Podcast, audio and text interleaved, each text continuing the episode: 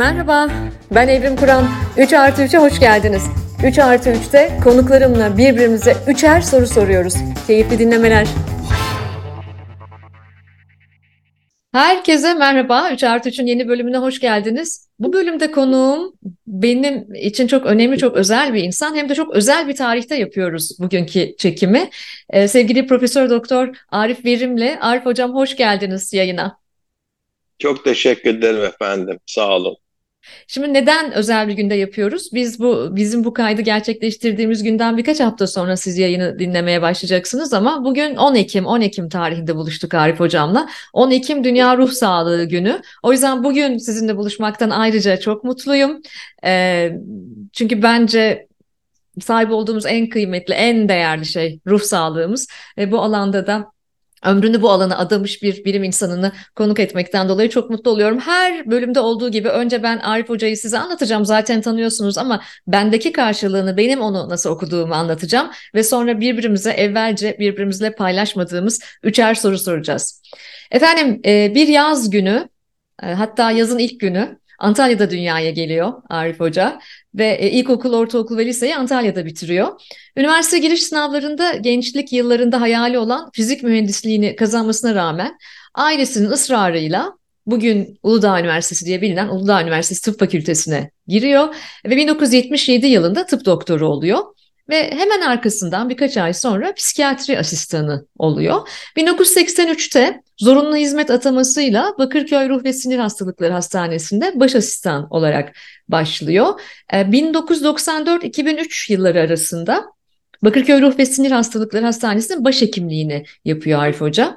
Ve e, 2004'te e, başhekimliğinden ayrılmak durumunda kalıyor. Konuşacağız onu ayrıca. E, 2005-2011 yılları arasında hem öğretim görevlisi oluyor Yeditepe Üniversitesi Tıp Fakültesi Psikiyatri Anabilim Dalı'nda e, hem de kendi muayenehanesinde serbest hekimlik yapıyor. Ama siz onu medyadan da tabii ki çok iyi tanıyorsunuz. Çok uzun yıllar medyada da halkı e, psikiyatri bilimiyle ilgili eğitiyor. Bugünlerde e, yeniden bir televizyon programına başladı hoca. Bilenleriniz ve izlemeye başlayanlarınız vardır. Daha çok yeni. E, TV 360'ta Elçin Ateş Ersoy'la Ne Yapmalı diye bir program yapıyorlar. E, ama e, çok e, önemli bir yanı var e, Arif Hoca'nın. Bütün meslek hayatı boyunca tabii ki bir sürü bilimsel kongrede konuşmacı oluyor, e, çalışmalar yapıyor ama e, özellikle liselerde gençliği uyuşturucu ve alkolden korumak için verdiği seminerler yani aslında halka indiği ve psikiyatriyi halka indirdiği bir sürü önemli iş yapıyor.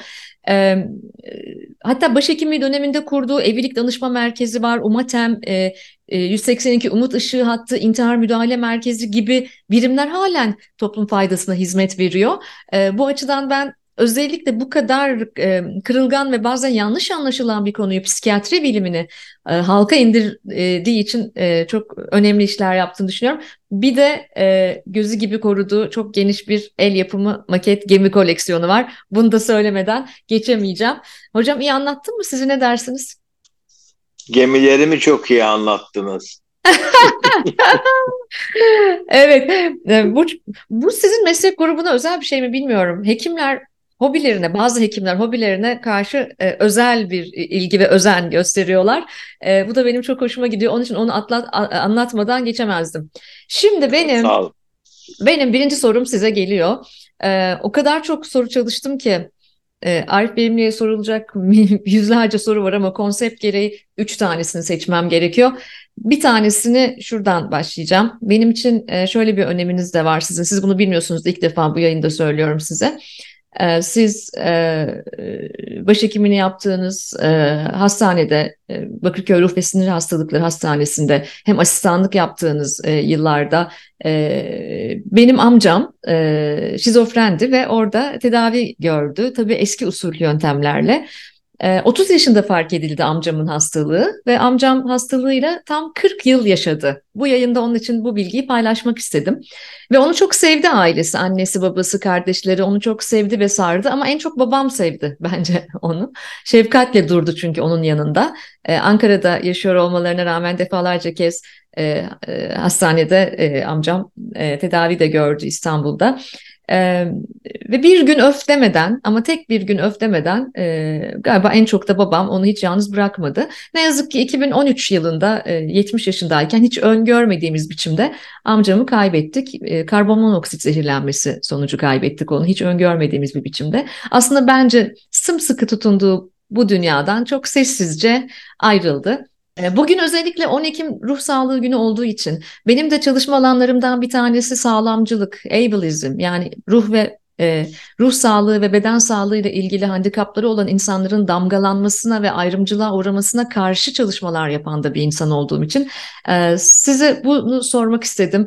E, 2023'teyiz. Amcam gideli 10 yıl oldu. E, bu sonbaharda 10 yıl oldu. E, ama amcam zaten 70 yaşında gitti bu dünyadan. 30 yaşındayken fark edildiği hastalığı, fark edilen hastalığı Türkiye'de damgalanan bir hastalıktı. Hocam e, ne değişti 50 yılda? 50 yılda Türkiye'de şizofreni hala böyle bulaşıcı, dışlanan, e, toplumun dışına itilen bir hastalık mı? Ne dersiniz? Evrim Hanım, e, inanın artık o geride kaldı e, şu anda e, şizofreni ve psikiyatrik hastalıklar e, çok fazla değer görüyor. E, dolayısıyla e, çok az bir nüfusta birazcık etiketlense de genelde e, bayağı değişti. Bayağı değişti Türkiye'de. E, dolayısıyla artık e, köylerden bile insanlar hastalarını getirebiliyorlar. Hasta olduklarını öğreniyorlar. Söylediklerimizi yapıyorlar. E, ve de sonunda da başarıyorlar bir kısmı. Yani günlük hayata entegre olabiliyorlar diyorsunuz hocam. Ha? Ee, evet zaten amacımız şuydu bizim ben hastanede çalışırken. E, hastanenin e, polikliniğinin girişine bir tabela astırdım ben çok büyük e, lütfen yatış için ısrar etmeyiniz. En iyi tedavi toplum içinde olur diye. Yani e, bu da e, hastaneye yatırmadan çok daha çok toplum içinde insanlarla birlikte olmak, onlarla gerçeği yaşamak, onlarla dünyayı yaşamak e, çok daha e, insancıl bir şeydi. E, mesela istihdam edilebilir e, e, bir kategori mi hocam o zaman? Yani şizofreni e, günlük hayatta yer alabilir, e, duygusal ilişkiler yaşayabilir, istihdam edilebilir bir evet, hastalıklar bütünü mü? Evet, istihdam edilebilir. Büyükçe bir kısmı iyileşme aşamasında istihdam edilebilir, üretken olabilir, çalışabilir. E, hatta evleneni bile var, mutlu olanı bile var bir hastam son derece e, güzel bir anımı hatırlattınız bana. Bir genç hanım şizofren eşiyle geldi. Doktor bey dedi ben e, ölürüm de bu adam bırakmam. Çünkü beni ne kadar çok sevdiğini bilirim. Bir başkasına kötülük yapsa da, bir başkasına şiddet gösterse de ben kendisine ne yapıyorsun yapma dediğimde zınk diye dururdu. Yani onlar arasındaki sevgiyi hiç unutmuyorum. Ah harika. Peki e, bir taraftan da bu bölümde yani bu birinci sorumun e, kapsamında şunu da o zaman hocam bir hatırlatalım mı? Mesela insanlar birbirlerini incitmek, hakaret etmek istediğinde falan şizofren misin, nesin gibi etiketlemelerde hala bulunuyorlar. Bu benim bir hasta yakını olarak kalbimi kırıyor. Ne dersiniz? Ee, benim de kalbimi kırıyor. Ee, bugünkü sabah toplantıda bunu söyledim e, Dünya Ruh Sağlığı Günü. Neden insan karaciğer hastası olarak aşağılanmıyor? Niçin böbrek hastası olarak aşağılanmıyor da akıl hastası olarak aşağılanıyor? Akıl hastası deniyor.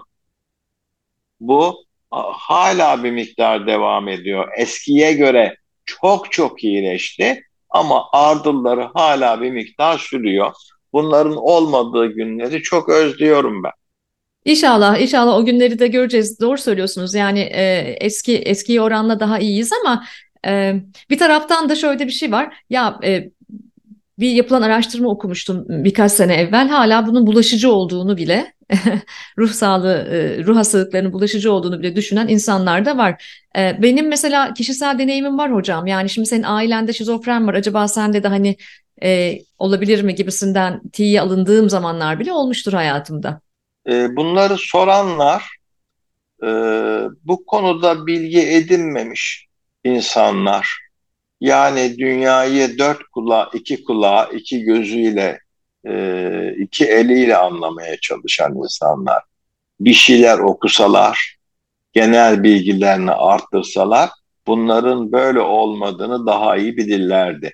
Unutmayalım ki bizim ülkemizin yaklaşık yüzde 60 nüfusu ciddi bir eğitimden yoksundur. Hı hı. Bu yoksunluğun kabahati de e, maalesef bizlerin o insanlara o imkanları neden götürmedik, niçin onların bilgi seviyesini arttırmadık diye de üzülüyorum. Apartmanlarımız var ama bilgimiz yok. Ah evet ne güzel söylediniz. Binalar inşa ediyoruz ama e, insanlara altyapı inşa edemiyoruz. Binaların temellerini atıyoruz. Çürük temeller olsa da bir kısmı. Ve hocam e, birinci soru sırası şimdi sizde. Sıra bende mi şimdi? Evet hocam sıra sizde. Evrim Hanım daima bir kuşak olsa, insan kuşağı, yani e, ne derler ona baby boomer kuşağı gibi tarif edilen şeyler olsa, hangi kuşak olmak isterdiniz? Neden? Aha, bir tane kuşak var çok sevdiğim, bayılıyorum onlara. Aslında kimseyi hiçbir kuşağı bu iyidir, bu kötüdür diye etiketlemem ama e, bir kuşak var ki e, onların döneminde yaşamak isterdim. Hmm, Cumhuriyet'in ilk kuşağı, e, sessiz kuşak, 1923'lerde doğmaya başlamış ve yaklaşık olarak 1944'lere e, kadar işte 43-44'lere kadar gelmiş bir dönem. Hatta ilk yazdığım kitapta Telgraftan Tablete de o kuşakla başlar. Cumhuriyet'in ilk kuşağı benim büyük babamın, oğlumun da adını taşıyan Ali'nin kuşağı. Ee, Ali babamın kuşağı. O dönemde çünkü hocam şeyi çok önemsiyorum. Kaynaklar o kadar kısıtlı, ee, ve o kadar e, kıt kaynaklı zor dönemlerdeyiz ki ama Anadolu o kadar zengin, o kadar kültürel öğelerin yüksek olduğu bir yer ki bir yandan da ve o kadar yılmazlık var ki, öyle bir e, gönül bağı var ki bu beni çok etkiliyor. Benim büyük babam da e, rahmetli öyle bir adamdı. Dolayısıyla hem kitabı yazarken hem de aile köklerimi araştırırken de yani Cumhuriyet'in ilk kuşağının özelliklerine baktığımızda bunu çok net görüyorum. İnanılmaz bir e, İnanılmaz bir aşkla ve yılmazlıkla kısıtlı kaynaklara rağmen hayata bağlanmış e, Cumhuriyet değerlerinin e, yeni e, ekildiği e, zamanlar e, aslında bir aydınlanma çağının başlangıcı o ateşi yakanlar. E, ben o dönemleri yaşamak isterdim bütün kıt kaynaklara rağmen. İsterdim yani. Teknoloji de olmasın önemli değil ama yürüyerek e, değiş satan bir çerçiydi benim rahmetli büyük babam. Anadolu'yu il il yürüyerek gezen bir adam ve kültür transferi sağlıyor. Düşünebiliyor musunuz? Ee, inanın beni şaşırttınız ve aynı zamanda duygulandırdınız. Ee, umut dolu, yaşam dolu, e, yeni savaştan çıkmış ama yeni cumhuriyeti kurmuş, e, kadrolara güvendiğiniz, hiç kimsenin yanlış yapmadığı, hiç kimsenin e, para çalmadığı bir dönemde yaşamayı istemek çok güzel ve enteresan olurdu doğrusu. Ben de sizinle aynı fikri sizden sonra paylaştım. Harika. Yani 100 yıl önce mümkün olan e, o duygudaşlık 100 yıl sonra neden mümkün olmaz? Dilerim e, biz o ruhu tekrar canlandırabiliriz. Hazır Cumhuriyet'in 100. E, yılını kutladığımız bu ayda da bunun altını çizmek isterim. Yani gerçekten e, büyük babamın bir resmini gördüm. E, Kurtuluş Savaşı sonrası dönemler. E, o kadar üstü başı yırtık ve ayağında işte yırtık bir çarık ve o halde e, büyük bir tutkuyla e, çok sevdiği edebiyatı, çok sevdiği halk deyişlerini e, ilkokulu savaş sırasında dışarıda e, ilkokul okumamış ve kendi kendine okuma yazma öğrenmiş bir halk ozanıydı.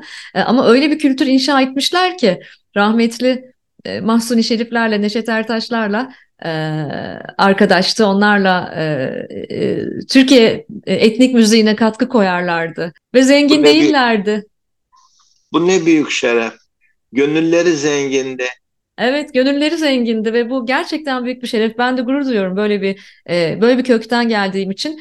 E, yeni nesillere de bunu transfer edebilmeyi çok önemsiyorum. Çünkü hocam çok büyük bir derdimiz olduğunu düşünüyorum. Gelecekle o kadar ilgiliyiz ki geçmişi pek önemsemiyoruz. E, bence çocuklarımıza gelecekle ilgili tahayyüllerden önce bir parça toplumsal bellek, yakın tarih, cumhuriyet tarihi, biraz tarihi anlatmamız lazım. E, özellikle Cumhuriyet'in kuruluş tarihini anlatmak ve bugüne kadar gelişini anlatmak, e, ilk yılların hoşluğu, güzelliği ve umut dolu, umut dolu, güven dolu bir ortamda e, yaşadığınızı varsayarsanız ayakkabınız eski bile olsa olur. Evet ve olmuştu da. Evet. Çoraplarımızı da yamadığımız günlerdi de o günler. Ya değil mi? Ve evet. Ağlayacağım ama yani. ve hocam yani öyle bir e, yoksulluk ve yoksunlukla öyle bir e, büyük anne büyük baba yani öyle bir anne baba e, annem annemin e, birkaç kardeşi öğretmendir işte öğretmen okullarında, önce köy enstitülerinde, sonra öğretmen okullarında öğretmen nesiller yetiştirmişler kendileri okuma yazmayı bilmedikleri bir dünyada. Ve bu bu bana çok inanç veriyor, umut veriyor ve büyük de bir sorumluluk da veriyor itiraf etmek gerekirse. Ülkeden aldığımı ülkeye geri vermek adına. Doğru. Çok haklısınız. ee, ve geldik benim ikinci soruma. İkinci sorumu soruyorum hocam. Lütfen. Şimdi siz e, uzun zamandır ruh sağlığı yasası diye bir şeyden bahsediyorsunuz ve e, ortalama insanın, sokaktaki insanın bu yasanın önemini hala tam olarak kavrayabildiğini düşünmüyorum. O yüzden bir kez daha gündeme getirmek istedim. Özellikle e, bu yaz Ağustos ta, e, Ağustos 2023'te Zonguldak'ta e, bir kadının anne ve anneannesini katletmesi üzerine siz e, yinelediniz bu çağrıyı da. Hocam neden bizim bir ruh sağlığı yasasına ihtiyacımız var? Beklentimiz ne olmalı? Neyi değiştirir ruh sağlığı yasası? Ee, ben bu konuyu geniş geniş cevaplayacağım ama lütfen kusura bakmayın, sıkılmayın olur mu? Lütfen buyurun. Çok önemli bir ee, konu olduğunu düşünüyorum. E, elbette çok önemli e, aslında e, geçerli e, yasalarımızda ruh sağlığıyla ilgili e, bölümler değişik değişik yasaların değişik değişik bölümlerinde yer alıyor. İşte medeni kanunda, ceza kanununda, miras kanununda falan. Oysa bunların hepsinin hepsinin bir arada toplanması, bir arada top toplanması fevkalade önemli. Kompakt bir buklet halinde bir e, ruh sağlığı yasası olsa herkes insan haklarına uyan biçimde yüzünü gere gere hizmet eder. Biz psikiyatristler gerçekten e, gönülden hizmet eden insanlarız. Yani gönülden hizmet etmeyen hiçbir psikiyatrist tanımadım ben. İnanır mısınız? Yani e, belki yanılıyorum ama ben böyle düşünüyorum. Böyle gördüm. E, size ilginç bir şey söyleyeyim. E, şimdi e, bir e, tedavi görmesi gereken bir psikotik hastanız var. Psikotik. Yani gerçekten kopmuş, sesler, hayaller gören, kendine göre ben padişahım diyen e, insanlar var ve bunların korunarak yatılması ve tedavi edilmesi gerekiyor hastane yatışı için. Kendisi de yatışı kabul etmiyor. Ailenin de gücü bunu yetmiyor. Peki ailenin yapabileceğini biliyor musunuz? Mülki amire gidip dilekçe vermek. Bir hastanın yatışı için mülki amir dilekçe verecek, dilekçe kabul edecek dilekçeyi emniyet müdürlüğüne gönderecek. Emniyet müdürlüğü polisi görevlendirecek ve polis eşliğinde kişi hastaneye gidecek. Bu çok insancıl bir durum değil. Yani e, e, muhtarın karar verdiği e, bir e, profesyonel bir psikiyatrist karar veremiyor, kaymakam karar veriyor. Yani net bu ne, ne biçim tenakustur? Böyle şey olur mu? İşte bir ruh sağlığı yasası olduğu zaman mahkeme mahkeme kararları verecek. Siz bilgi e, böyle bir kişi geldi, yattı, yatmadı. Mahkeme karar verecek yatışına. Çıkışta mahkeme karar verecek. Onun nerede, ne kadar, nasıl kalacağına tarafsız mahkemeler karar verecekler. Bu son derece önemli. Ondan sonra e, özellikle ruh sağlığı alanda görev alan değişik meslekler, psikiyatrlar, psikologlar, social worker'lar, e, e, e, psikiyatrik hemşireler, herkesin görevi bu ruh sağlığı yasasında kesin hudutlarla belli olacak. Dolayısıyla e, o zaman ne yaptığınızı bileceksiniz. Ne yaptığınızı bileceksiniz. Dolayısıyla e, duvarlara işte insan hakları şunları bunları yazmak bir yere kadar bunu yasa ile teminat altına alacaksınız ve bu senede Dünya Sağlık Örgütü e, bütün ülkelere bir e, duyuruda bulundu. E, ruh sağlığı yasasını lütfen hazırlayın diye. Hı hı. Bu çok önemli. Evet bu sizin bu açıklamanız bana yeni, yeni sorular da kafamda doğurdu ama soru hakkımız hakkı tutarak e, ikinci soru e, sırası sizde hocam. Devamında bir soru soracağım ben size tekrar. Çok soru sorma ama. Son sorum gelecek hocam. Son sorum birazdan. ee, Evrim Hanım, size bir dakikada cevap vermenizi istediğim beş tane soru soracağım. Allah, lütfen konu kalınca hazırım. Lüt, lütfen hızlı bir şekilde cevap vermenizi diliyorum, istiyorum. Bir, tamam. vazgeçmek mi, mücadele etmek mi? Vazgeçmek. Yanlış. Hocam yeni yeni bu yaşımda öğrenmeye başladım. Her şeyle de mücadele edilmez. Bazen vazgeçmek iyidir. Bunu yeni öğrenmeye başladım da o yüzden hemen vazgeçmek dedim. Daima mücadele edeceksiniz. Daima. Tamam peki. Mücadele etmek herkesi zihnini dinç tutar. İkinci soru. E, gezen mi okuyan mı? Gezen. Hocam benden bunları beklemiyorsunuz ama ben daha çok okuyan biriyim ama gezen demek istedim. Neden bilmiyorum. Siz ne dersiniz? Çok gezenti birisisin galiba. Halbuki daha ziyade okuyorum. Okuyan, daha o çok okuyan bir tipim. Hayatın içinde olan demek istedim yani. Evet de ben okumayı şöyle değerlendiriyorum. Bir kişi e, iki kulağı, iki gözüyle, iki eliyle el yordamıyla çevresini bilir ve öğrenir. Eğer bir kitabı okursa dört kulak dört göz olur.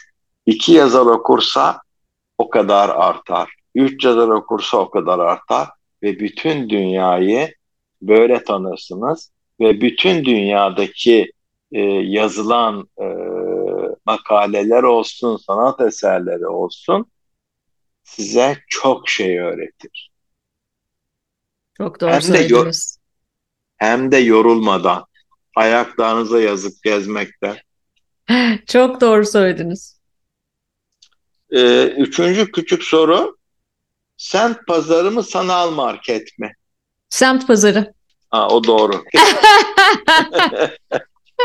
yani tamam dijitalleşme falan güzel de e, ben semt pazarında lokal insanlarla pazarlık etmek ve sohbet etmeyi tercih ederim.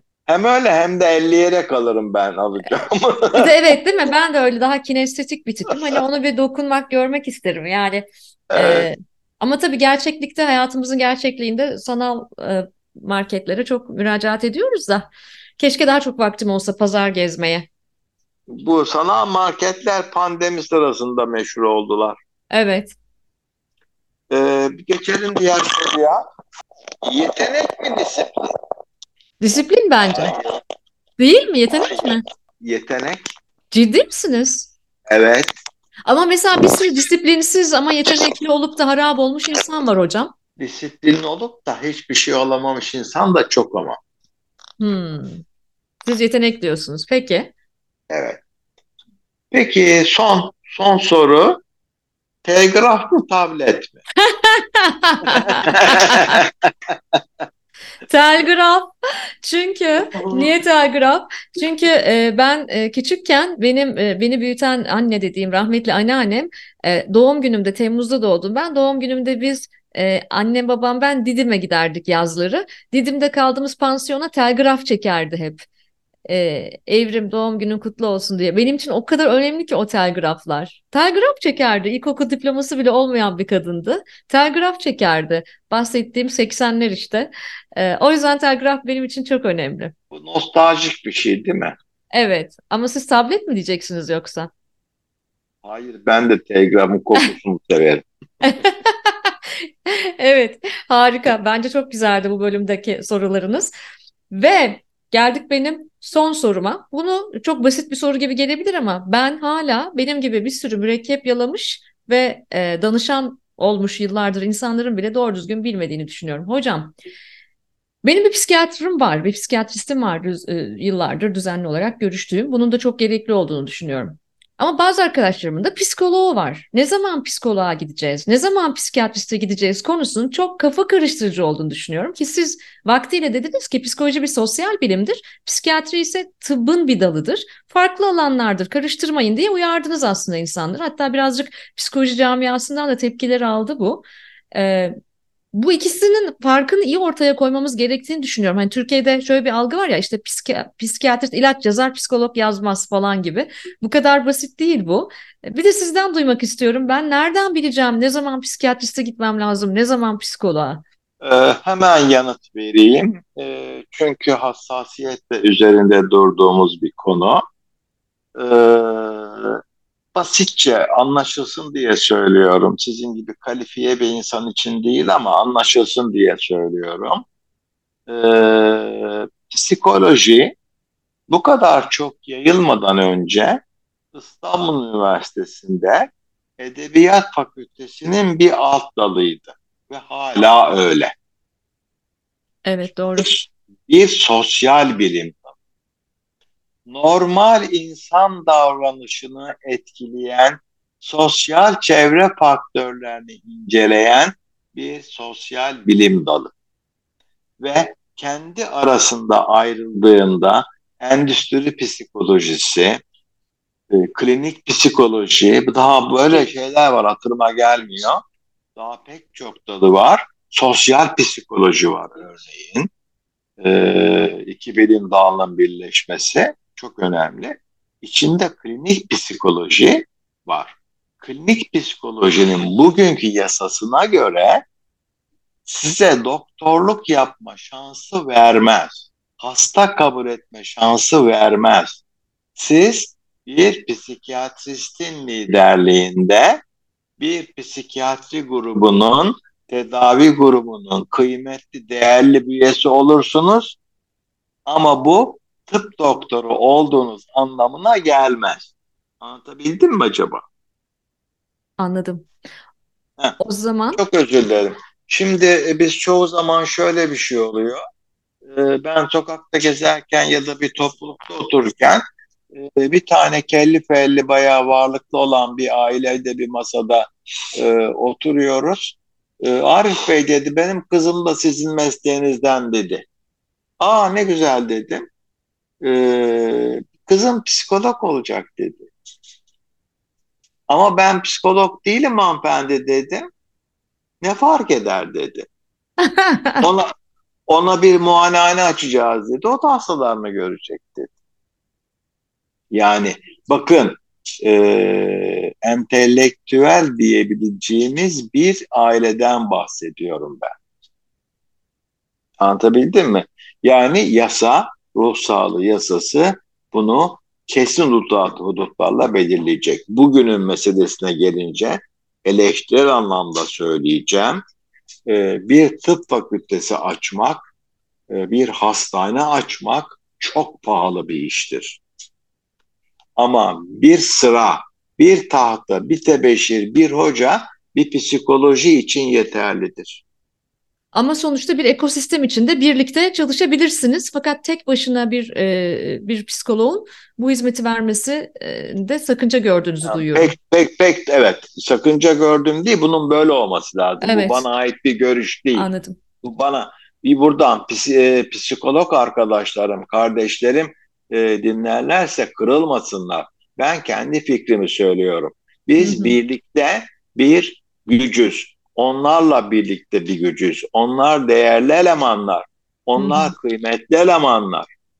Fakat iki mesleği birbirine eşitlemek yanlış. Evet, tabii az önce de söylediğiniz ekosisteminizde e, hemşire e, destek hizmetlerden tutun da işte PDR'ciler, psikologlar, psikiyatristler e, bir dolu bir dolu profesyonel var ve hep birlikte bir güçsünüz gerçekten çok da önemlisiniz. Allah başımızdan eksik etmesin. Allah razı olsun. Allah başımızdan eksik etmesin efendim ben çünkü e, e, nasıl e, jinekoloji muayenemi hiçbir zaman aksatmıyorsam 47 yaşında bir kadın olarak e, psikiyatrik muayenelerimi de e, ve e, ziyaretlerimi de aksatmıyorum. Bunu da buradan bir kez daha hatırlatmak isterim. Ama keşke Türkiye'de ruh sağlığı e, bakımı daha erişilebilir olabilse, e, değil mi? Daha erişilebilir olabilse de e, insanların hayatı şimdi daha kolay olsa. Evet çok haklısınız. Ee, şimdi e, Türkiye'de bir takım e, şeyler bölgelere göre değişmişler, dağılıyorlar. Ee, örneğin e, İstanbul yakasında, Ankara'da, İzmir'de sayısız psikiyatr varken başka Anadolu'nun küçük kentlerinde bir tane bile bulma şansınız yok. Bu bir dezavantaj. Neden? O da şu, e, küçük kentlerdeki yaşam şartları ile büyük kentlerdeki yaşam şartları aynı değil. Ama Almanya'da köyü de, kasabası da, büyük kenti de her şeyiyle yaşam şartı yerinde. Bundan dolayı bir sıkıntı var. Biz istiyoruz ki herkes her yerde çalışsın, herkes her yerde insana hizmet etsin. Bizim bir tek amacımız var, bir tek insanın yaşam kalitesini arttırabilmek. Ve artırıyorsunuz. Bilmiyorum. Muazzam. Muazzam bir biçimde artırıyorsunuz. Artırmaz olur musunuz? Ya bütün hekimler öyle yani bütün hekimler için bunu söylerim ama benim kalbimde tabii ki siz e, ruh sağlığı hekimlerinin apayrı bir yeri var. E, deneyimli bir danışan olduğumdan belki hocam bilmiyorum. Ve e, şimdi son soru sırası sizde programımızı Aa, son kapatmadan. soru sırası benim. Evet, Peki. Ee, e, Evrim Hanım, şimdi gözünüzü kapatın ve kapattım. şunu düşünün. Bir hasta odasında Alzheimer tipi bir demans teşhisiyle bakım altında yatıyorsunuz. Sizin buna bugünden hazırlığınız var mı? Sizce size kim bakacak? Bu koşullarda kimi unutmak istemezsiniz? Hocam nasıl bir soru sordunuz? Hocam en büyük fobilerimden birini sordunuz bana. O kadar korkuyorum ki Alzheimer olmaktan. Ben bunu bildiğim için sordum. Ve egzersiz o yüzden çok okuyorum mesela. Mesela hep aynı yoldan gitmiyorum, ezbere çalışmıyorum. Daha böyle nörolojik egzersizler yapmaya çalışıyorum. Ee, babam da ailemde de herkes Allah'tan böyle zihnini çok kullanan e, insanlar. Ve bunu bunu e, belki de bekar bir anne olduğumdan, işte bir tane evladım olduğundan, belki de tabii ki Ali'nin ben hiçbir zaman, ya Ali'yi unutmak istemem. Hani Ali'ye de yük olmak, oğluma da yük olmak istemem ama bir kapsamlı bir bakım merkezinde böyle olmak isterim. Kimseye yük olmak istemem. Ama oğlumu unutmak istemem. Arada onu görmek isterim. E, bu konuya çok önem veriyorum. Demans konusunda da çok e, e, bilgilenmeye, öğrenmeye ihtiyacımız olduğunu düşünüyorum. Hatta babacığım benim çok okuyan biridir. E, geçenlerde böyle bir 7-8 ay önce birkaç tane e, böyle anlam ekseni kaydığını düşündüğüm birkaç yorumda bulundu. Hemen aldım ve e, demans testine götürdüm babamı. Ee, ama bizimle dalga geçiyordu galiba. Ee, emin olamadım yani sonuçtan ama iyi gidiyor şu an. Çok okuyor, çok egzersiz yapıyor da. Bu konudan çok korkuyorum hocam. Ya öyle öyle güzel oldu ki bunu sormanız. Ee, iki kelime de bununla ilgili sizden yorum duysak şahane olur. Böyle bir durumla karşılaşırsanız e, sıcak bir aile yuvasında bulunmak daha iyi. Ciddi mi? Evet, daha iyi. Çünkü demanslı kişi kendi evinin dışında demans belirtileri artar. Aa, ben de yalnız kimseye yük olmam diye düşünüyordum. Hı. Dolayısıyla siz Ali'yi unutmak istemiyorsunuz ama önemli olan konu Ali'nin sizi unutmaması. Ah, çok e, çok kıymetli bir bilgi verdiniz bize yayının sonunda hepimize. Ah hocam, iyi ki varsınız. Çok teşekkür ederim. Davetimi kabul ettiniz. Beni kırmadınız. Çok yoğun bir ta- takvimde geldiniz, katıldınız. İyi ki varsınız. Sağ olun hocam. Siz sağ olun. Çok çok teşekkür ediyorum. Özellikle e, bu çabalarınızdan dolayı size şükran borçluyuz. Ve Ben kişisel olarak ve bizler e, sizlere şükran borçluyuz ve ben Büyük Atatürk'ün sözünü her zaman hatırlatırım. Bir kez daha hatırlatacağım. Hayatının bir döneminde Türkiye dışında yaşamış biri olarak e, beni Türk hekimlerine emanet ediniz der. İyi ki varsınız hocam sizler. Sağ olun. Çok teşekkürler.